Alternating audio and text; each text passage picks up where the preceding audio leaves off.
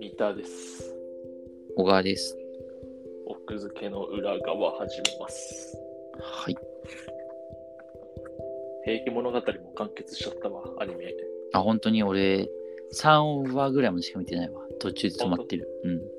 そろそろだから全全話が配信されてるんじゃないもそうだよね。壇ノ浦が多分そろそろ配信されてる。うん。う。壇の裏の次が最後だっあ、そうなんだ。はいはいうん。じゃあもうそうそう、もう終わってるかも。た。ということで、平家物語の楽しみがなくなっちゃったので、代わりの楽しみを見つけました。ん哲学書ってあるじゃん、世の中に。はいはい。でさ、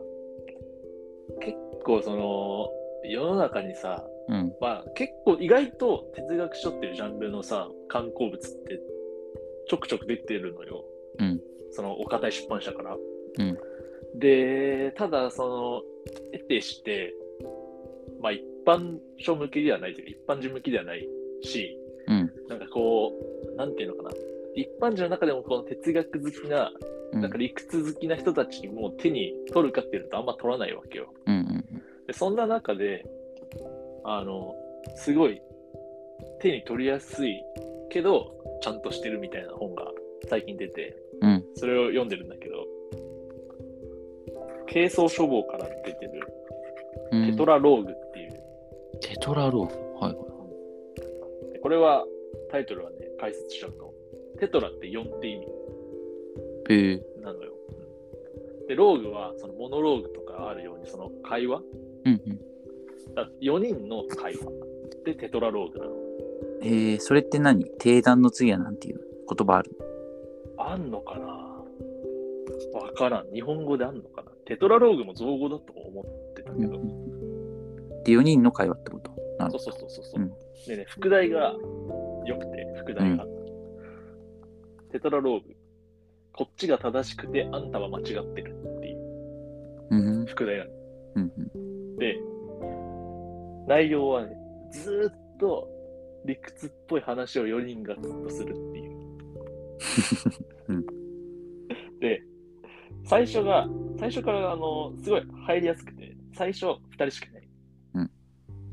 最初、サラさん、サラさんとボブ君がいて、うんサラさんとボブ君がたまたま偶然電車の中で、あの、昔の知り合いだったのが、久々えっ、と、偶然出会うところから始まるんだけど、うんあの、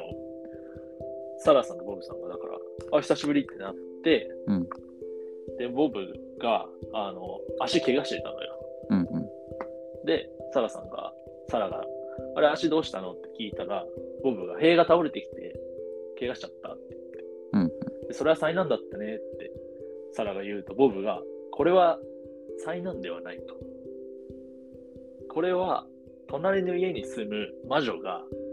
僕を怪我させるために塀を倒したって言い始めるの。うんで、サラが、いやいやいやいやと。そんなことありえないじゃん。魔女なんていないしっていう。うんですでもボブは、いや、これは絶対魔女の仕業なんだようん。っていうところから始まるっていう。で、その4人の立場がそれぞれあって、うんあのサラはゴリゴリの科学至上主義者なの。だかうんうらサイエンスをこう、信じるというか。ん。はいはい。で、ボブは、あの、反科学主義というか、魔女を信じてるの、とにかく。うんうん。で、まあ、最初さ、サラとボブがずっと、あの、科学と、なんかその、オカルトみたいなところでずっと戦い続けてる。うんうん。で、それが第一章の途中まで続いて、で、第一章の途中から、あの、その喧嘩を、なんか、調停させようとする人が来る。うんうん。その、収めようと。もう拉致が開かないみたいになるわけだね。そうそうそう、なんかその、お二人の会話を、あの、えっ、とね、ちょっと待って横から失礼です。ここで座ってお二人のやりとりを聞いていますと、どうにも口を出さずにいられなくなりまして、で絶対やばいじザザザック君が入ってくるの。ゃん。うんザックが、でザックの立場がどういう立場かっていうと、うんザックは、あの、なんか、相対主義っていう考えを持ってる人で、うんで相対主義っていうのは、なんかこの A さんの言ってることは、A さんの視点としては正しいと。うんうん B さんが言ってることは B さんの言ってる視点で B さんの視点として正しいっていうそのなんていうかどっちが正しいとか間違ってるっていうその真偽を問わないっうんうんていう、まあ、主う張すべ、てはそれぞれの視点に依存してるみたいなうんだから正しいとか間違いくはないみたいな主張うなんんだ、うんうんでその相対主義者のザックがそのボブとサラにボブは正しいでサラも正しいみたいなことをう言うんんだよ、そうすると、ボブとサラがめっちゃ切れるんだよね。いやいやいや、つって。どっちかがただ、だからその、ボブとサラは、その、相対主義者じゃないから、うんうんうんそうだよね納得いかないですもんねそうそうで、ひたすら納得いかなくて、ザックがボコボコにされていくっていう、なんか途中から、相対主義はダメだみたいな感じで、相対主義のなんかこう、弱いところを突かれ続けていくみたいな感じで、第一章終わりっていう。うんうんでだで各章ごとに、あの役者のあの振り返りが入ってて、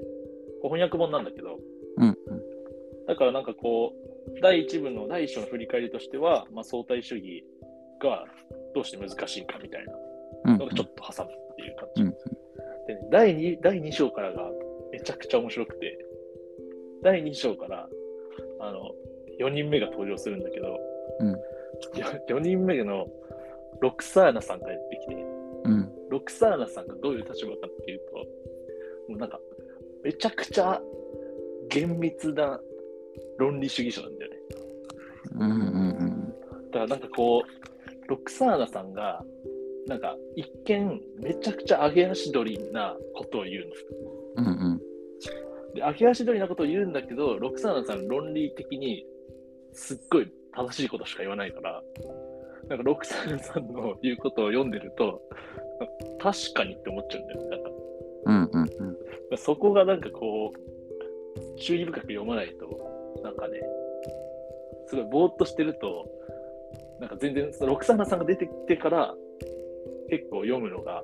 ちゃんと読まないとついていけなくなっちゃうんだけど、うんうんそのロクサーナさんの一見揚げ足なんだけど論理的に正しいみたいなのが、すごい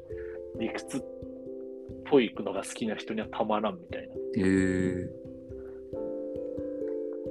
ていうの で、いやここれね、収集つくのこれ今ね、途中まで読んでるけどね、収集はつくのつかなそう、つかないと思う。だからつそかのん4人とも思想が違いすぎるから ね。特にそのね、ザック、相対主義者のザックが、うんその、全然相入れないわけよ。その、うんうんボブとサラは、絶対主義者っていうか、その自分の主張が正しいっていううんうんポジションだから、それと全くね、こう、相入れないわけなんで、うんその収集っていう決着はないと思うんだけど、なんうかんその、うんお互いに、まあ、一部認め合ったり認め合わなかったりとかするわけよ。こういろいうろん、うんその過程でね。はいだからその辺のその理屈っぽい感じが、すごいおもろいっていううんのと、あとこう、なんかね、この翻訳書で、えっ、と、ティモシー・ウィリアムソンさんの著作なんだけど、もともと。うんウィリアムソン教授で、オックスフォードの教授なんだけど、うん僕こう最初に後書きを解説読んじゃったんだけど、うんうんその、えっ、とね、解説は、解説だけ、えっ、とね、東大の一ノ瀬さんっていう教授の人が書いてるんだけど、うんうんその解説によると、この、ウィリアムソン教授は、なんかこう、曖昧なことに関する研究でこう有名らしくて、うんその、なんだろう。えっ、とね、例えば、その、寒いとか背が高いみたいな言葉うんがあるときに、その、どこから、どだから例えばマイナス何度だったら寒いのかとかないじゃん。だうんうんうんうんからそういう意味でその曖昧さうんみたいなのを、なんか、扱っていて、うんで、なので、あの、結局、その、曖昧、ちょっと待って。そうです。うんまあ、とにかくね、久々にとっつきやすい、なんか理屈っぽい本が出たんで、いいと思います。とっつきやすい。なるほどね。まあまあ、なんか、あの、会話形式だったら読みやすい、読みやすいかなら。んかい、白熱教室ってちょっと前に流行ったじゃん。はちょっいと。前って結構前に。あれも、その対話式でさ、うん。思考実験をしてたじゃん。うんなんかそれに遠からず、なるほどね。うん遠からず。うんあと、あの、我々前のポッドキャストでさ、うんこう科学と宗教って、まあ、違うけど同じだよねみたいな話したじゃん。うんうん。結局、そのボブとサラの議論もずっとそれに帰着していくから、うんうん。なるほどね。その魔女なのか、たまたま塀が倒れただけなのかみたいな、はいは